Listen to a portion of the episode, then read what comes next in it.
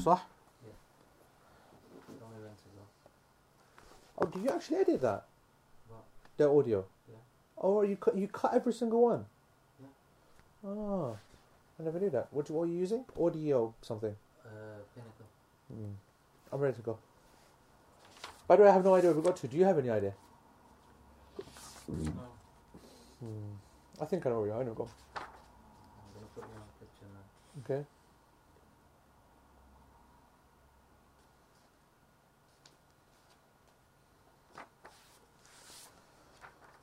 بسم الله الرحمن الرحيم. الحمد لله رب العالمين والعاقبة للمتقين ولا عدوان إلا على الظالمين. وصلوات الله وسلامه على أشرف الأنبياء والمرسلين سيدنا محمد وعلى آله وأصحابه أجمعين. اللهم لا سهل إلا ما جعلته سهلا وأنت تجعل الحزن إذا شئت سهلا. اللهم أعنا على ذكرك وشكرك وحسن عبادتك. يا رب الكريم. السلام عليكم ورحمة الله وبركاته. Lesson I think 31 I think. Um, and we only have a few left now of academic year um, uh, 2 and inshallah our aim is to finish the entire chapter of wiping over the uh, socks and wiping over the imama and the splints and the bandage in this academic year inshallah hopefully with a little bit left for some questions and some uh, kind of review. So um, I am not actually 100% sure where we uh, finished but I, I, I do think that the last thing that we mentioned was the evidences for why we should wipe over a splint as opposed to washing part of it and then doing tayammum for parts of it. I think this is basically where we got to. And I think the last thing that I basically mentioned is from page 247. Um, 247 basically refers to 247 basically is referring to um, the the statement what if you have a, a, wound which is basically uncovered? So maybe you've got like a bad cut which you can't even cover. Yeah? So I mean I think it's straightforward. If you have some kind of like you know major burn or something and you've got um, or whatever wound and you've got like a, a, a bandage over it well we said that you're just going to wipe that and that's fine. That entire area gets wiped. And uh, uh, obviously the area has got to be the area of harm or the area of, of, of damage but we we put a scenario over what if that entire arm is like burnt and you can't put a bandage on it or it doesn't have a bandage? Then in that case then we said yep okay that's understandable and you can make tayammum right um, and this continues ila hilliha so ila astaghfirullah ila hilliha I just fell for the biggest trick in the book. Ila until it gets cured not until it becomes halal which I just, which is what I just said. Ila halliha let me just read to you the Arabic um, this is referring to page 3 وجبيرة لم تتجاوز قدر الحاجة ولو في أكبر إلى حلها إذا لبس ذلك بعد كمال الطهارة So during major impurity one can also wipe over a splint or a bandage that covers the minimum area necessary only until it is no longer needed إلى حلها until it's basically fixed and all of the above is upon the condition that they are worn meaning the imama meaning the uh, khimar meaning the everything uh, all of this is talking about uh, as long as the condition is there that they are worn after the completion of ritual purification, after the completion of tahara. And that's a controversial statement, of course, which we've already disagreed with previously, and we're going to look at it again, inshallah, in detail. So, what does um, uh, so ila haliha uh, with the fatha on the ha, okay? And what does this mean? Basically, as soon as the wound is fixed, then or, or healed or cured, then we're not allowed to wipe over that area. And that's straight straightforward. Okay, now as long as all of these rules previously talking about wiping uh, days and times and concessions, whatever, is only all allowed if it has been put on. Those four items have been put on after you have completed your purification. What are those four items? The khuf, the leather sock, the imama, which is the turban, the khimar, which is the headscarf, and the jabira, which is the bandage or the splint. All right. So let's have a look at the. Um, let's look at what this actually means. Until purification has been completed. So let's give an example, basically, of what the text is trying to say. It's trying to say that if there's a person who uh, who needs to make ghusl, okay, he is in a state of junub, all right, he's sexually impure and he needs to make ghusl, right? So he's about to make ghusl, but what he does first is that he basically washes his feet, yeah. So He washes his feet. Why? So he can put his khufs on. So the question is, is that acceptable or not? This person basically, he's put his khufs on. I, I, I mean, I don't know how that would work. I'm, I'm just guessing that maybe he's in the shower, washes his feet, and then he puts his khufs on, and then maybe I guess he leans into the shower to wash the rest of his body or something. I don't know. I don't know. If you if you if you use a bathtub, then that's possible to do that. You know. Back in the day when we used to, back in the day when we used to get um, it's not the same thing, but I do know what it means to be able to do an upper body wash. Upper body wash is to basically not get into the bath and to wash the top part of your body standing outside the bath. Yes, we used to do that. You know when we used to do that? We used to do that when uh, mum used to do our haircuts.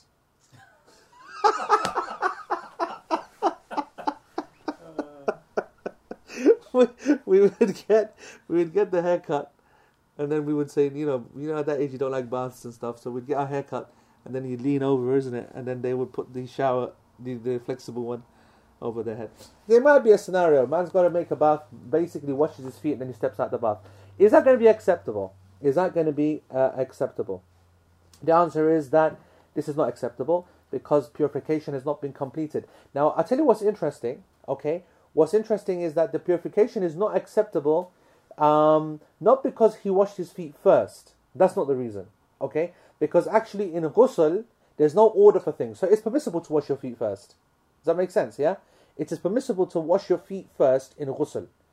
Now, I, I, we're going to come to this obviously probably in five years, but we're going to we're to obviously come to ghusl. But but when it comes to ghusl, ghusl basically means washing your entire body. Yes, with the niyyah of purification from from major al hadath al akbar, from major ritual impurity. Uh, what's the conditions? The niyyah and to wet your whole body. The fact that you make wudu first, make istinja first, then make wudu, and then wash from your right hand side first, then your left hand, pour three times. All these are sunnah acts, acts, sunnah acts but they're not obligatory acts. Okay, so therefore it is permissible for the actual process of ghusl just to wet your entire body. And if that's the case, then we ask the question: Is there a specific order which is necessary?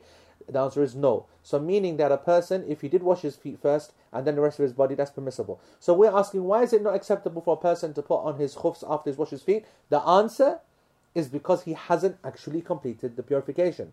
It doesn't matter that he washed his feet first. That's fine but he didn't wash the rest of his body, and so therefore he hasn't done a ghusl. Yeah, does that make sense? Right. So, um, okay. Da, da, da, so another scenario. Okay, let's say you now a person now he just needs to make wudu. So he's just been to the toilet. He just needs to make wudu. So he's making wudu, and he's now nearly finished his wudu, and he he washes his right foot, and as he's wa- washes his right foot, he then puts it down, he dries it, and he puts his khuf on. And then he puts his khuf on, and then he he uh, puts his khuf on, and then he puts on his, and then and then um, and then he washes his left foot, and then he puts his his left uh, khuf on. What does the madhab say? What does the madhab say? The madhab says that this is not something which is not acceptable. Okay, why is it not acceptable? Because tahara has not been completed. That's it, basically. Tahara has not been completed. All right. Um, and why do why do we say that tahara hasn't been uh, completed? Because he's actually still got his left foot to wash. It's only when his left foot is washed does the person then actually he's actually completed the actual uh, wudu, the actual purification. Does that make sense? So for that reason, then we can say that yep, that is not something which is uh, which is complete. Um, and there's an evidence for this. Of course, the Prophet ﷺ, he said, فَإِنِّي أَدْخَلْتُهُمَا طَاهِرَتَيْن Actually, I put in my uh, uh, um, um, my feet were clean, purified when I put on my khufs. This is, of course, when they tried to take his khufs off, right? When they were about to pour water for him to wash his feet, وسلم, and he basically stopped them and he said, I'm going to wipe over my khufs. When he stopped them, he said, No, no, I've put them on tahiratain, put them on whilst, whilst clean. So now they're going to say, the madhab's going to say, what does this statement mean? Putting, putting them on taharatain is an evidence which suggests that you can only put on the khufs after you've completed tahara. Yeah, that's basically what they're saying. Shaykh al-Islam ibn Taymiyyah, he said, no, actually, um, it is permissible for a person to, uh, once he puts on his, or once he's washed his right foot, he can put on his khuf, and then once he washes his left foot, he can put on his left foot, and it's fine. Because for him, this hadith does not mean that the Prophet ﷺ completed his wudu first and then put on the uh, khufs, but rather he put the khufs on uh, when his feet were clean, pure, clean. Alright? So is using a different kind of meaning, if you like, uh, of um, yani, yani it's almost like a, like I said, it's, it's almost like the Prophet ﷺ said that I put my feet, I put my khufs on and my feet were clean. And so therefore Ibn Taymiyyah is saying that therefore if a person washes his right foot, that's clean now, so you can put the khuf on. So there's a difference between the madhab and Ibn Taymiyyah. Okay? Um, so so anyway, as I said, in the madhab, this would not be acceptable. You have to complete tahara. And how do you complete tahara? You have to wash right foot and then left foot. That's complete, isn't it? Now you can put on your khufs. What does um what does uh uh uh Sheikh um Al-Uthaymeen alayhi rahmatullah go with? I'll tell you what's really interesting. Most of the time, you know that he's a big fan of Ibn Taymiyyah, as we all are actually, as in myself, I am as well. But he himself didn't actually follow Ibn Taymiyyah this time. He actually says, to be honest, the if we look at the hadith, it seems to support the madhab. إذا توضأ, okay, when a person makes wudu, then and then he wipes over his socks, meaning that it's suggesting that the wudu has to have been completed. So he's kind of really supporting the madhab, saying that yes, really we should only put on the we should only wipe over khufs that have been put on after wudu, after wudu. Not like as we just said, a person washes the right and then puts it on, and then pushes washes the left and then puts it on. No. So he prefers the position of the madhab, which is the one that you've got. He does, however, add at the end. He says, but with respect to Ibn Taymiyyah and with respect to this issue and the khilaf that is there, which seems like a common sense one, so he does like the idea that Ibn Taymiyyah is saying, but he's, he's, he, it's clear that he thinks that the more correct position is the madhab. Says, if we did see a person who made wudu, and I tell you why this is important. I mean, people normally wouldn't have seen this in a Muslim country, but in the West we see this all the time. If you're an office and you're making wudu, a lot of people wash one foot and another foot uh, separately. By that I mean, um, uh, they will put their foot in the sink, and then because they don't want, you can imagine, it's like damage control, right? So a person's put his foot in the sink and he takes it out. He's got two scenarios now. He's either now going to stand on his wet foot, or if he's you know experienced uh, campaigner, he's put some tissue down there and he's now standing on that tissue with a wet foot, and now he's going to put his other foot into the sink. In the end, he's going to be standing on two piles of tissue with two wet feet, right? Or he's going to say, you know what it is, from a PR point of view, I'd rather stand with only one naked foot than a, than two naked feet. So what he might do is that when he brings his foot down from the sink, he actually still has a shoe and sock on on the other foot, and therefore his only one foot which is uncovered is that one. He then dries it, he puts his sock on, he puts his shoe on, and then takes his sock and shoe off of the left one, and then he washes that. You know what I'm saying? That's become very popular in corporate kind of world, in office world, and so on. So the question is, is that if you walked in upon a person and he was doing that, all right, and then later he then wiped over those socks later, and you're with him, all right, what has he done? He's done something which the madhab does not accept. The madhab will not accept the wiping of the sock over the socks of this person because they'll say he didn't complete both feet first before he put both socks on. Ibn Taymiyyah, as we said, he said no problem. You don't need to do both. Uh, to wipe, put on the sock after the right foot and then on the left foot afterwards is fine. I, Ibn Taymiyyah, what did he, Shaykh al what did he say? He goes to support the madhab position. It's a safer position. I also agree. It's a safer position. But his point is, if you saw a person do that, we wouldn't tell him to take his sock off and start again. We wouldn't criticize him. We would say this is an issue of difference of opinion, and no problem, you carry on. That's what uh, Shaykh al-Uthaymeen, he mentions right at the end.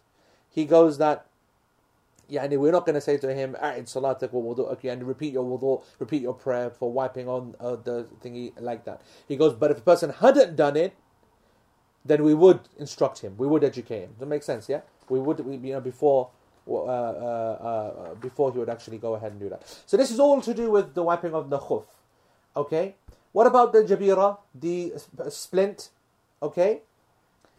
People are saying that you have to make wudu or you have to have purification before you use the splint. Now that's weak. That's pure weak. I mean, think think about it. What's the point of yani um, wiping over an injured area if you have to make wudu on it first? The whole point is lost. The whole reason you're wiping over the the, the bandage, the, the, the, the, the whole reason you have a concession to wipe over a bandage is because you're not meant to get water on the area. You're not meant to uh, get the area ruined. So, anyway, uh, um, so that's so common sense doesn't work. But we shouldn't go to common sense first of all. Let's go to Sharia. Is there any reason? Is there any evidence that says that you must make wudu like there is in the khuf? Yeah, that's clear. The Prophet ﷺ said that once you make wudu, then you wipe over the socks. But is there any evidence for the splint and the bandage? Answer is no. There's no evidence. Nothing from Quran. Nothing from Sunnah. Okay. And as Sheikh Uthaymeen says, he goes. Secondly, he goes. Come on. He goes. Normally these things happen all of a sudden. You might have wudu, might not have wudu. Suddenly, something, you know, you trip over, break your arm. We're going to now say, wait, just hold on. Before you put the plaster on, let me make wudu, and then I can put the plaster on. It's ridiculous. Okay, and that's the reason. So even though the madhab still says no, you have to. The madhab does. Hanbali madhab says no, you do have to make wudu before you put on the jabira. Sheikh al-Islam ibn Taymiyyah said absolutely no way. No, uh, uh, th- th- there is no condition, and um, there's no condition here at all. And that's Uthaymeen's position, and that's definitely our position as well. You do not have to make wudu first before you put on the bandage. As soon as you put the bandage on, you can make you can wipe over no problem. So a question arises here just to make sure that we're strong and feeling confident in our position. The reason that we're happy, very strong at saying that, is because we know that there's a clear difference between a khuf and a jabira. You see, the reason that the madhab is saying, you might say, well, hold on, why is the madhab saying it? Anyone, I, anyone know? Why is the madhab telling us to wipe over? To, why is the madhab telling us that we have to have wudu first? It's easy, common sense. Why is the madhab telling us that we have to have wudu first before wipe over jabira? Just to be safe? Or No, even more obvious from a, from a sharia point of view, evidence point of view. You have to be in that state before you put it. Yeah, uh, that's what it wants us to do. It wants us to be in a state of wudu. But why? Why is the Hanbali madhab telling us that we need to be in a state of wudu before we wipe over the the uh, splint? to make to make make wudu at least you know once a day before properly. properly. And then you cover up. Okay, but, but, but, but why would it make you do that? Why would it enforce that upon you when they're not stupid, are they? They know that. It might be dirty. And, Well, when someone's getting dressed before they get dressed, they will force them. to So, so let's say you get dressed and you go outside, you fall down, break your arm. You're not gonna say to a person, "All right, listen, go and wipe over your, go make wudu first before you put the bandage on." Or let's say it's a big cut or burn or whatever, whatnot. What's the principle at play? Why did, why is the madhab making you or conditioning upon you to make wudu first before you wipe over the jabira? Really simple. Keep it. Think that the answer is really, really easy. Keep it really simple. The answer is is because they're making qiyas. They're making an analogy on the khuf. Do you understand what I'm saying? They're saying, listen, do you accept that you have to make wudu on your feet before you put the khufs on? We say, yep, we accept that. They say, okay then. Therefore, everything now has to be based upon this. That's why they have, have said the whole thing. All of the four categories of, of wipeable things. So, what are they? It's the khuf, it's the splint, the bandage, it's the turban, and it's the khimar. They're saying for all of these things, if you want to wipe on them, you have to have wudu first. So uh, that's that's their evidence. And they and they say we say what's your evidence? They'll say the evidence is qiyas because the only thing that we have a hadith for which makes us wipe is the khuf. And if the khuf is there basically, and we know that you have to make wudu, do you accept that? Yeah, we, we accept that. Then okay, then you should accept it for everything else. Our response to that is very clear. Our response is that there's actually a clear difference between a khuf and a bandage. I've already told you that one, there's no direct evidence, and number two, what's the point? But let's look at the actual differences now, technical from a technical point of view. Sheikh al-Uthaymeen, he says that um, he goes the difference between um, wiping over a bandage, a jabira, and anything else. Okay, wiping over a jabira and uh, and any of the other things which are wiped over are a number of them. The first one, he goes that the jabira is something which is not specific to any limb; it can go anywhere. Whereas the khuf only upon the feet. Okay, and the imama and the khimar is something which is only specific to the head. I just want to say for the time being that Sheikh Uthaymeen is playing along and he's assuming that you do need to have wudu before you wipe over the uh, turban and the and the, the headscarf as well. He's just playing along. He's just trying to show the difference between wiping over a bandage and wiping over everything else. Khuf, imama, khimar. He goes, first reason, jab- jabira could go anywhere upon the body, but khuf is specific to the feet and everything else is specific to the head. Okay? Um, and he makes an interesting point here. He makes an interesting point.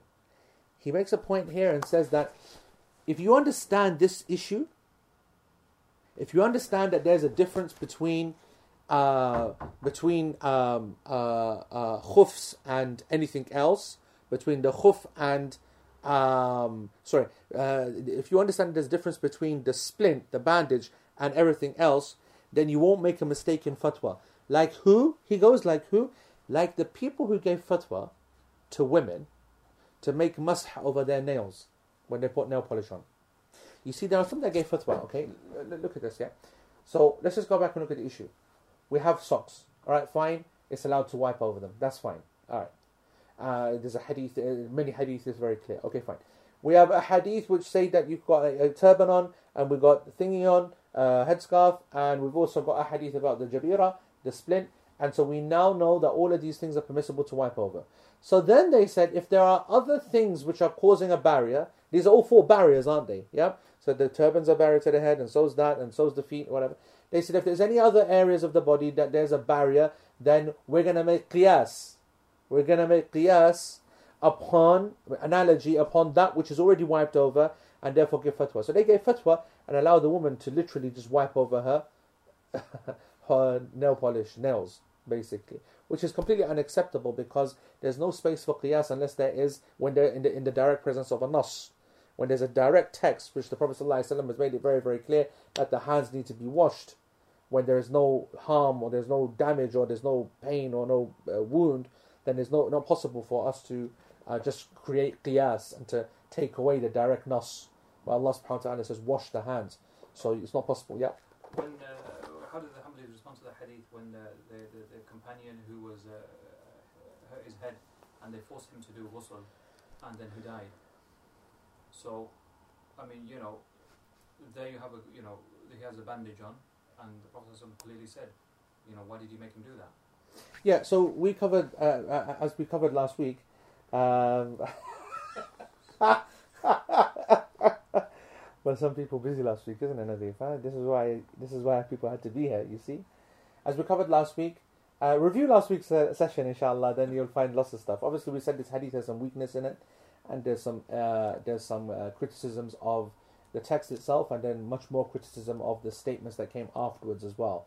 But anyway, we believe that it is permissible for us to, to wipe over the the jabir, the the uh, uh, the jabira uh, or make tayammum in cases of emergency anyway. So that's not actually relevant here. The main thing here is to understand that the Prophet ﷺ himself has made it very clear what is to be wiped over and what's not to be wiped over. And also, Sheikh in here, he goes that the Prophet ﷺ often also had difficulty. Yeah, a woman might say, I've got difficulty, I don't want to remove my nail polish. Well, the Prophet ﷺ in, in, at Tabuk, at the Battle of Tabuk, yani when he was, uh, uh, and it's narrated, uh, the hadith you can find is uh, on page 229, the hadith of Mughira ibn Shu'bah, um, hadith of Mughira ibn Shu'bah, and this is the hadith. Um, which hadith is this? Ya Shabab. Um, I've just turned. Yes, hadith Muslim. Okay, hadith in Muslim, uh, hadith number 274. Um, th- in this entire story, the Prophet ﷺ, when it came to washing his hands, he, he had a cloak on. This happened to all of us, I'm sure. Okay, and he couldn't basically get his arms uh, up to wash his arms properly. And so what he did is that he actually went underneath and lifted the entire shirt up, the cloak. So the cloak was basically hanging from his neck, and now his top part of his body is all naked, like you know what I'm saying. And so therefore he lifted, he put his hands underneath his shirt like that, and they and he washed. And the Uthaymeen just makes the point that uh, many times there, there have been some difficulties to wash something. We never saw the Prophet say, "Oh, you know what? Let me just wipe it." Okay. So it's very clear from the nas, the direct text, as well as the practice of the Prophet that these are not options on the table just to make qiyas just like that. Okay, so there's a clear difference between wiping over um, the jabira and wiping over the rest of the um, other things. There's a difference. The second difference is that um, wiping over a splint is permissible in which states? All states. In Hadath al Asghar and al Akbar, meaning in minor ritual impurity and major ritual impurity. So a person doesn't, whereas you know in khufs, let me ask you a question. Is it permissible to wipe over your socks if you're in a state of janaba? No. Why not? Because you need to make. Uh, well, you, you're in the major state of impurity. Correct. Simple as that. Yani, if you've got socks on and you're in a state of janaba, you have to take them off because you have to wash your entire body. Right? But what about if you've got a splint or a bandage? That's what we covered last week, right? If you've got a splint or a bandage, you, it doesn't need to come off. That is the exception. So again, there's a difference. You see, this is what Sheikh Uthaymeen is trying to say. You can't make qiyas between something which has differences. You know? Um, I mean, we're not doing qiyas now. Qiyas uh, analogy or making analogy is something which is a big part of Islamic kind of uh, usul al-fiqh has evidences and so on, principles. But it's not, it's not possible to make analogy between things which are different. You can only make analogy between things which are the same. So, for example, let me give let me give you a good example. Um, when uh, uh, uh, um, just I'm just off the top of my head, this might have some weakness in it, but um, uh, cocaine, for example, is haram. There's no hadith, there's no ayah, there's nothing. Okay, but it's haram. Why is it haram? Because we made qiyas upon alcohol. All right, the alcohol is haram because it's muskir and it is khamar and it c- covers the mind and you know makes you lose your head, etc., etc. And so that's the reason why alcohol is haram. So if we can find a product or anything which shares those exact same characteristics and it has the same kind of purpose, same kind of yani, uh, uh, modus operandi, same kind of mode, method, then we make that haram as well. We look at cocaine and we say it's a drug, it's not got any use, it's done like this, blah, blah, blah, blah, blah. We make it haram based upon its yani, harm, negative effect upon the body and the, the way that it makes you lose your mind and think that you're super powerful, super great, super this, that. Fine. Now, let's imagine that we've got a chocolate bar that's made of some kind of real next level chocolate that it itself can give some kind of dizzy effect and in some people and other people it doesn't um, or maybe let's say that in a person who is xyz chromosome deficient it will make them drunk for example but the rest of the people it won't do anything okay or let's say that meaning it let's say it has a significant difference significant kind of unique characteristic which is not the same as alcohol. Well, we cannot now make this chocolate bar haram because when you're making qiyas from one thing to the other, the thing that you're making qiyas has got to be the same in all of its key principles and characteristics in its osaf, in its in the way that you're describing it, it's got to be the same. If it's not operating the same, if it's only working upon certain people, then we can't just make all the chocolate bars haram for everyone when it's working only upon one kind of person. Whereas cocaine will take everyone out, like alcohol takes everyone out. Yeah, that's not a very good example, but the point I'm trying to make is that qiyas, yani there is a farak in, in when you study the, the principles of qiyas if there's something which is clear difference between the two things then we can't. That's why we cannot make qiyas between the jabira and the uh, bandage and the khuf. Because first of all as we just said the hadith comes in the khuf. It's not a damage uh, scenario. It's a normative scenario. You wash your feet and put them on. A jabira happens immediately. A jabira can go on and put on in uh, uh, uh, doesn't need, can be wiped over in a bath uh, in a major uh, uh, impurity and minor impurity, whereas the khuf only in minor impurity, and so on. A third difference, okay, is that the uh, wiping a jabira has no time uh, period. It's yani you can go on if you're damaged for like ten years, then you wipe for ten years, and if you got a, a wound for ten days, then you up for ten days. Whereas you don't, it doesn't matter how far you're traveling as a traveler, you've only got three days and three nights. You have to take the socks off after that. So again, another clear, obvious difference between the two. And so when you have all these differences, it's not permissible to say the rules that apply to the khuf must apply to the bandage. We'll say, well, how can you do that? They'll say qiyas. We'll say you can't make qiyas because they're different. You can't make qiyas upon something which is different in principle. Um, and then the Sheikh says that uh, number four, the the there's no condition to actually make wudu, even in principle, before you put on a bandage. Okay, and he goes also um, in Sheikh's opinion, as he's already said, you don't need to have tahara either for the imama or for the khimar. Okay? And we said it might be a safe opinion to make wudu first, but actually there's no evidence for it. And I and as we said, well, as we as we as what I said in the lessons a couple of weeks ago, I said I agree with that as well. That to wipe over your turban or to wipe over your khimar or to wipe over any of these, you do not need to have made wudu first. But the khuf, the socks, leather socks, all those socks, definitely so, because there's a text. Right, so now we move on to page four, okay, which is a new section, new text, okay? This is interesting stuff. So in the uh, Nas of Imam al-Hajawi, uh, of Zad al-Mustaqni' Imam al-Hajawi alayhi rahmatullah, he says, woman, page four, he goes, ومن مسح في سفر ثم أقام أو عكس أو شك في ابتدائه فمسح مقيم وإن أحدث ثم سافر قبل مسحه فمسح مسافر Translated, if one wipes while they were traveling and then becomes a resident, or wipes whilst they were resident and then becomes a traveler, or was unsure when or how he actually started, whether he wiped it here or whether he wiped it there, then he will wipe like a resident, meaning that his wiping will be for a time period of 24 hours, one day and one night. Okay? If one becomes ritually impure, meaning he breaks his wudu, remember, whenever you read the statement when someone becomes ritually impure, it just basically means he breaks his wudu. And if one breaks his wudu and then travels, before he actually wipes, before he actually wipes, his wiping period will continue like that of a traveler. Okay? Now this might not make sense now, but it'll make sense soon. It's very good. It's very clear. Very, very clear. Now, obviously, there's some differences of opinion here between the scholars, and let's look at that, inshallah. So, the first point is that whoever, uh, if a person wipes whilst they're traveling and then becomes a resident. So, what, what what's happened here?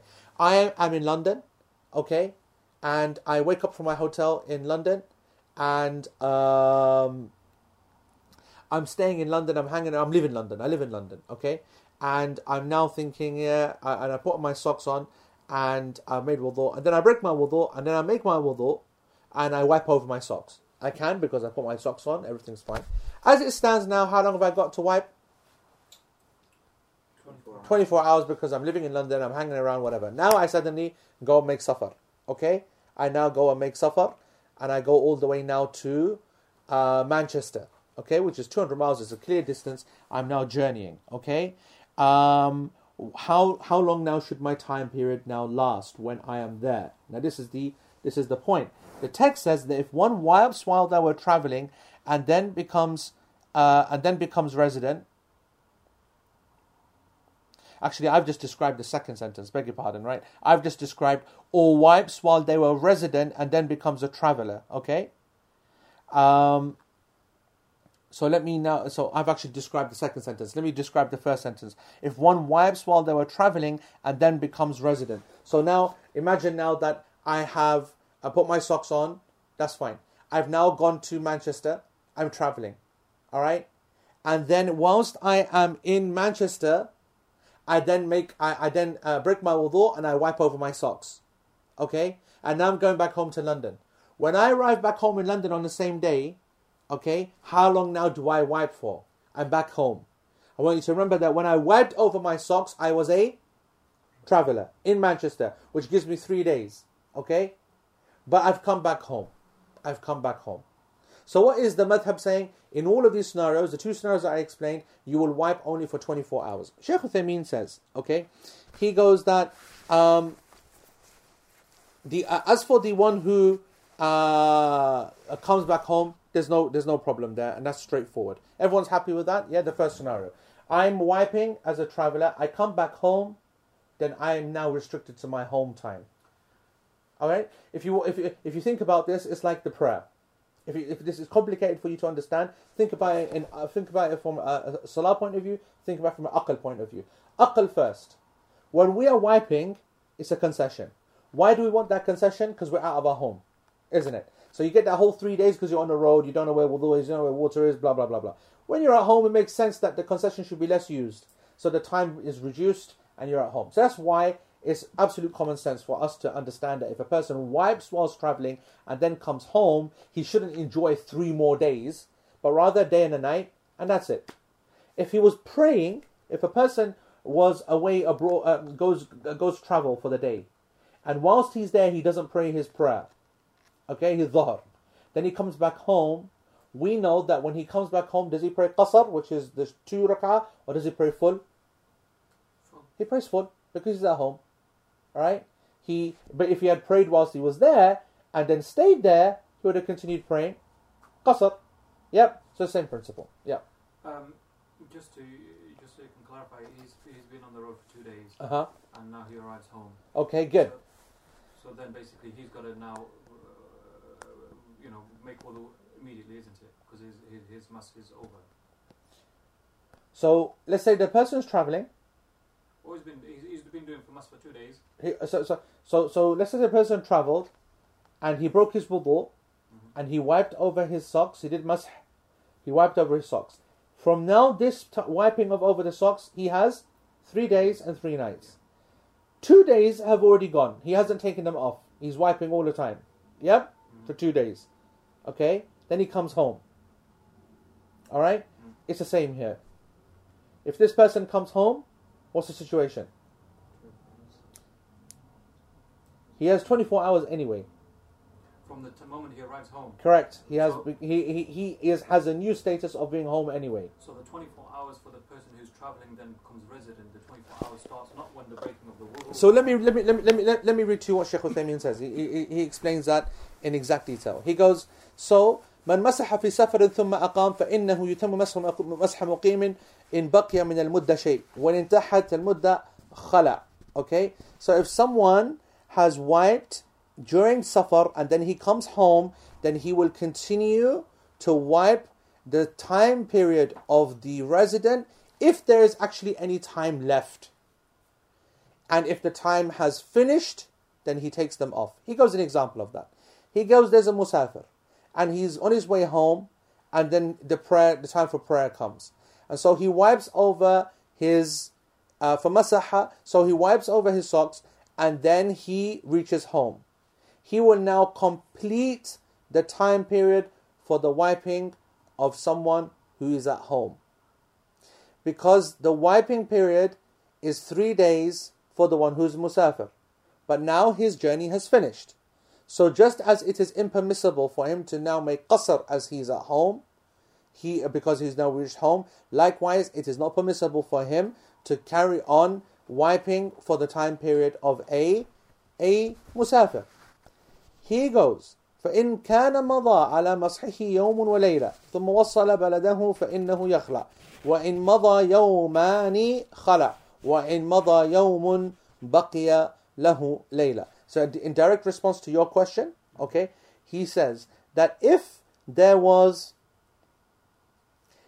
he goes he goes that if there was a he goes that if this musafir he reaches home and there was a day and a night left okay of from his three days he has to take off his he cannot wipe on, on his socks. Does that make sense?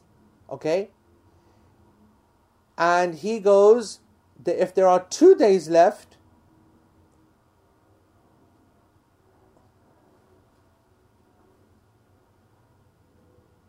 uh, وإن مضى يوما وإن مضى يوما No, and if he has used two days, okay, if he has you and if he has used two days, he has to take it off. And if only a day has gone by in his uh, uh, uh, since fr- he's come home from his journey, since he's come home from his journey, and he's uh, uh, he's used a day, then he will only use now. he will have a night remaining, another twelve hours basically remaining. Does that make sense? So basically, when he comes home, he um, let's say that for example he has used two days already, or used two and a half days already, or used any time period already, which is uh, more than the day and the night, okay, then he has to take his socks off immediately. But if the journey period was less than a day, less than a day, then he comes home, he has the remainder of that day period to, to carry on wiping. Does that make sense? Yeah, so the, the, that's that's exactly the, the, the time period for the must is, is exactly when you break your wudu and you start your thing. The time period for the masah starts not when you break your wudu. The time period for the masah starts when you start your masah. Okay, so you, you start your mas Yep, because the uh, and, and if you're coming from traveller to resident, yep, basically if you've done two, you and you're You're done. You're done. correct. If you've already travelled and you've been make, wiping for two days Yeah. on your way home and you reach home and you want to make wudu, you can't wipe over your socks because two days have been used already and you're at home now and you only have One. one day. You have zero time. You have zero time exactly, and you would have if you were to come home, and if the journey had taken just uh, uh, like twelve hours, and you arrived home, Then you just treat it as you were home anyway. You just because you you in a normal. condition. No, you wouldn't treat it as if you were home anyway. You would treat it as the time period for being at home, which is twenty four hours, and because twelve hours has been used since you wiped, you have another twelve hours left. That's what Sheikh Uthaymeen is saying. But that's exactly the same as saying you know you treat it as if you were a resident. No, because if you're treating it as- if you were a resident, Because- then you would start 24 hours from wh- whilst you arrived at home. No, no. I, I, resident home. You start from when you did the mass, Correct. and so even when you when you That that of course is the ruling. The ruling is is Yeah. that as soon as you start from traveling and on your way home, soon as you get home, okay, your ruling is using a time period of 24 hours. Yeah. Okay? So I hope that's inshallah clear. Now the opposite is the controversial part. Okay? The opposite is if a person now he uh, wipes whilst they're a resident and then becomes a traveler. So you're at home now, all right? And you're, you're so I'm, I'm, I live in Manchester. I'm at home, and I want to go to London. So as I'm about to leave, I break my wudu, and I say, "Oh well, I've got my socks on anyway, so I'm gonna wipe." So I wipe. Now I'm at home. The madhab has said if you're at home and you've wiped, 24 hours for you. Is that clear? And a lot, a lot of scholars said that. But there's a second narration from Imam Ahmed, who and, and this second narration actually has some strength. Okay, and this is now page 250. He goes, uh, sorry, 252. Okay. So basically, what Sheikh, I just want to give you a little bit of explanation of what Sheikh Uthaymeen says. He goes, if a person, he goes, he, he, let us give his example first. He goes, if there's a person who wipes for a day whilst he is muqim, and then he makes safar, he's only got basically 12 hours left. He's only, he can only carry on wiping for another 12 hours because he's already used 12 hours. Why? Because he's got the ruling of the resident. That's what Sheikh Uthaymeen is saying. Okay? He goes, why is that? He goes, because in this scenario of wiping, we're combining between something which is permissible and haram. The permissible is to wipe for 24 hours. The haram is to wipe for more than 24 hours if he's not a traveler, if he's not a if he's not a resident. He goes that you're combining these two states. He goes because you combine two states of permissibility and impermissibility, out of safety, you always go back and revert to the position of the home person. Okay? He goes that if a person after 24 hours, there's doubt now. If he was to carry on wiping for another 24 hours, another two days, the question is, is that should he be wiping in the as a home? Should he be wiping as a he's, in a state of doubt. Sheikh Uthaymeen goes that if you were to take your socks off and wash your feet, there would be no doubt whatsoever about your ibadah. He goes because of this combination of the resident and and traveling state. So he and the Prophet ﷺ said, "Da' ma uh, yaribuk ila ma yaribuk." Leave that which makes you doubt for that which is not doubtful. Okay, and that's hadith, of course, which is uh, very authentic and correct. And so therefore, he goes because of this doubt, we want to. The madhab has chosen twenty four hours. Uh, uh, uh, meaning chosen the position of wipe as a resident. He goes, yet it is interesting to know that there is a second narration from Imam Ahmed himself that no, he will continue to wipe like the one who is traveling because the reason is, has been found. Now that he's traveling, he's traveling. He needs to take concessions of travel. Why are we restricting this guy to the to the to the to the restrictions of travel of being at home when he should be yani, uh, uh, uh, enjoying the, the, the fact that he's traveling, okay, uh, and so on, and so therefore, um,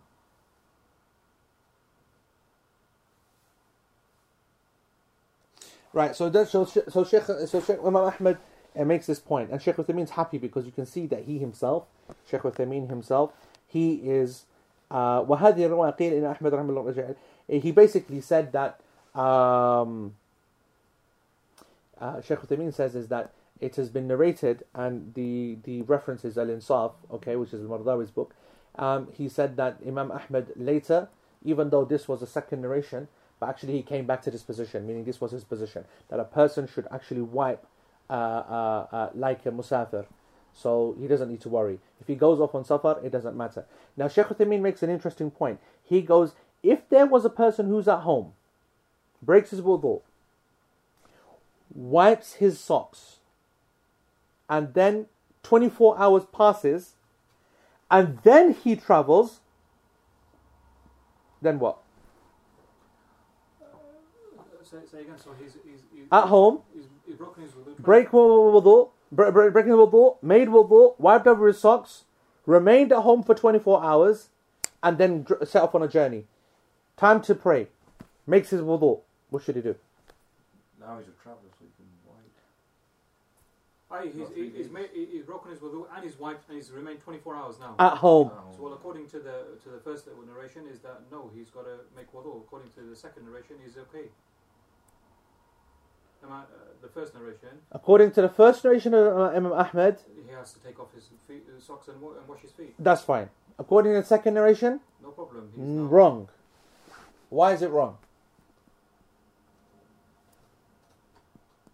What is the second narration of Imam Ahmed? He said that basically, he wipes like a traveller. If what? If the reason is found Okay, and the reason is travel, right, but there's something before that. Who wipes over the socks like a traveller? Who? the muqim, The muqim? when he's then travelling, Okay, travelling when? What I'm pushing you towards is that what I've just given you is a third example. It's a different example completely to the previous. What? How's it different to the one I just stated? Obvious, man. I made it very, very clear what was well, unique. He's, he's travelling immediately and one's delayed. Correct, correct. So, we're, uh, not immediately, but before the time period is finished. Yeah. So this the second the second riwayah of Ahmed is referring to a person who basically wipes over his socks whilst he's still within the time period of the 24 hours at home and then leaves. He's still got time left. But the third example I just gave was a person who's a resident at home. Okay? He's a resident at home and what he does is that he actually wipes over his socks and stays at home and the time period now finishes and he's still at home and then he travels. The ruling on this is clear uh, consensus between the scholars that he has to take his socks off. He's neither here nor there. He can't claim one status, he can't claim the other because his actual time period com- uh, was finished. There's another scenario as well, I think. All right, go on. Yeah, but I mean, you know, th- th- that's going to be. There's another scenario which is going to come up in the text in a minute. But I mean, if he's counting his muqim, uh, 24 hours, Yeah. he knows when 24 hours is going to end. Yep. So he's either going to leave at 23 hours. Yep. And If he does, that's something else. Yeah. If he starts his journey at 23 hours, he's a musafir. After 24 hours, he's got no wudu anyway. Yes, he has. After 24 hours, when Remember, remember, wudu doesn't suddenly expire. He hasn't broken his He hasn't broken his wudu. No. When, when remember when we talk about all these time periods, yeah, all of these time. This is a really important point actually because a lot of people kind of get mixed up with what actually does time period mean. A time period so that when it expires doesn't mean a person's broken his wudu. It means that if he was to make wudu, he can't wipe over his socks. So you're telling me that person who then um, makes a mess at 23 hours Yep, and then goes another 12 hours. absolutely. We, He's we discussed that. We discussed that. Remember that? We said that a couple of weeks ago. If there's a person who waits and waits and waits, and at 23 hours, he wipes over his socks and keeps his wudu for another 12 hours, absolutely fine. That's the whole. Po- that's the whole point of the concession. You know what I'm saying? That's really, really, really, really important to know. So anyway, what we just said there basically is a completely new scenario now. There's a person there. He wipes over his socks, all right, and he stays at home and he completes his 24-hour period at home. He now cannot wipe over his socks. If he makes his wudu at home, he can't wipe over his socks. If he is on the road, he can't wipe over his socks. If he arrives at his destination, he can't wipe over his socks. Why? Because his distance, his his time period is expired. But we will rule on this. So you might say, what's the class position? All right. The class position so far is that we agree with the first statement. If one wipes whilst they were traveling and then becomes resident, then the time period is 24 hours. But if a person is at home and then wipes over his socks and then travels, then we will allow that person to wipe for the traveling period, three days and three nights, as the position of Imam Ahmed's second riwayah, second opinion. And to this to this effect, Sheikh Uthaymeen just makes it like a little cheeky point. He goes, look, he goes that if you are at home, Dhuhr prayer time starts, okay? And you don't pray Dhuhr. You don't pray Dhuhr. And then you leave and you go to uh, London. Will you pray Qasr or Muqim? Qasr. Qasr, you will pray reduced two rak'ah when you arrive in London. Okay? He will pray like a musafir, not a muqim. Okay? So, this is exactly the same as what we're talking about. Do you understand? Yes? A person, he's at home, he wipes over his socks. Why we, when he gets to Musafir, why are we making him pray like four rak'ah at home? He's going to pray two rak'ah, isn't he? So likewise, why are we making him wipe only for 24 hours when he's reached his destination abroad or whatever? We're going to allow him to have the concession of the travel. And that's the basic, uh, uh, that's the basic uh, uh, uh, point here. And let's just quickly finish off this point, uh, inshallah. Um, there's another scenario which I, I, I'm going to come to in a second, and that is imagine a person who wipes over his socks. Uh, sorry, a person who makes wudu and he doesn't even wipe over his socks. What do you do? Wash his feet. Yeah, he wash his feet, put his socks on, then just leaves. What about him? Well, his wiping period hasn't even started yet. His wiping period hasn't even started yet. Very good. Just I'm just saying that so that you know, he's absolutely safe. Yeah, he had he has you know when he gets abroad, his wiping st- starts, and three days for him, and nights, no problem. We this on for five days. We're having the of course, of course. Yeah, a lot of people don't really understand that. They they think that all the wiping periods are literally 24 hours or three days. Three, it's not at all, of course. It depends upon how long a person's awake and how he's using it, isn't it? Yep. Um, and then finally, uh, for this kind of small part, is if he uh, uh, unsure and or he was unsure when or how he started. Okay. Now this is common sense. If a person is not sure whether he is this or whether he was traveling or when he wiped, whatever the madhab is saying that you just wipe like 24 hour period, the small period, uh, the smaller rather than the larger riskier period. And that's that, that's that's common sense. Okay. As for Sheikh Uthaymeen, he says that no, if a person starts off from home and travels, he remains uh, wiping like a traveler. It doesn't matter. And I, I I follow that opinion as well. That's the top position of this class. Actually, the top position of this class is that it doesn't matter whether he's unsure or not. If he's on his way home, then he's gonna be we're gonna make him wipe like he's at home anyway. But if he's on the way out, I don't care whether he wiped before or later. I'm gonna make him wipe like a traveler because he's on the way out to travel. And then the final point, okay, if one becomes ritually impure and then travels before he actually wipes, his wiping period will continue like that of a traveler. I just mentioned that right now, didn't I? Okay, this is a person who's at home and then he puts his socks on, he does not wipe, and then he reaches abroad, then he starts to, then he wipes, then he's now got tw- uh, 30. I'll tell you what's interesting about this point. Remember before when we were having the debate about whether the, start, the, the, the, the time period starts when? The time period for wiping starts when you break wudu, or the time period starts when you wipe your sock. Yes? And we went through all the opinions. Now, what I want to show you is this, okay? Um, what does the madhab say in the first sentence? Wiping over footwear is permissible for a time period of 24 hours and 72 hours for a traveler, starting from the moment that one becomes ritually impure. That's the position of the madhab. And what did we say at the beginning? We said we disagree. We said the class position and the position number of the scholars is a time period starts from When you first wipe. when you first wipe. And what Sheikh Uthaymeen says, he goes, what's fascinating is that they've contradicted themselves in the same chapter because here, right, what have they said? They've said that if this person, he leaves home, okay, and he does not wipe, his wiping starts from when? His first wipe. Exactly.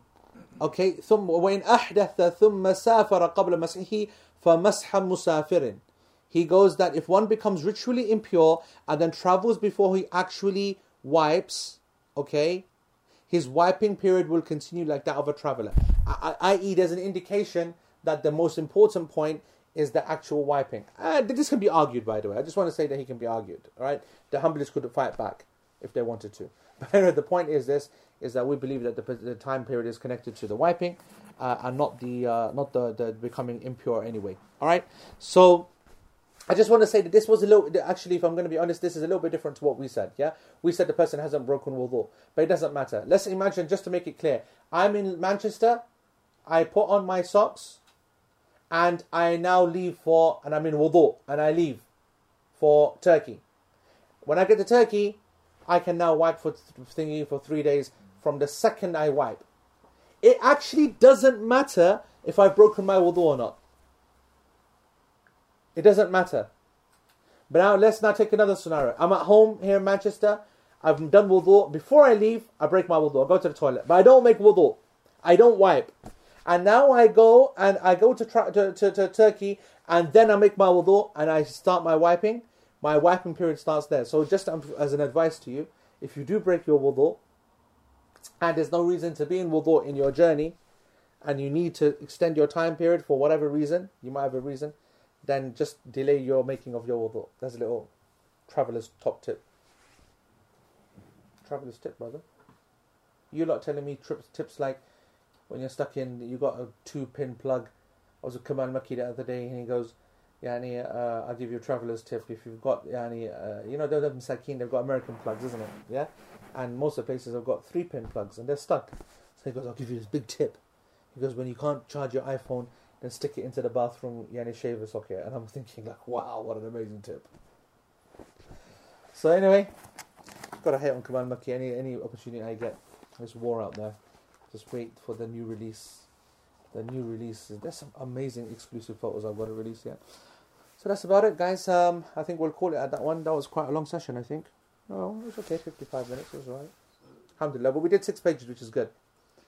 Um, so yeah, um, just just uh, um, I wanted to just uh, thank everyone. I wanted to thank, of course, the Malaysians.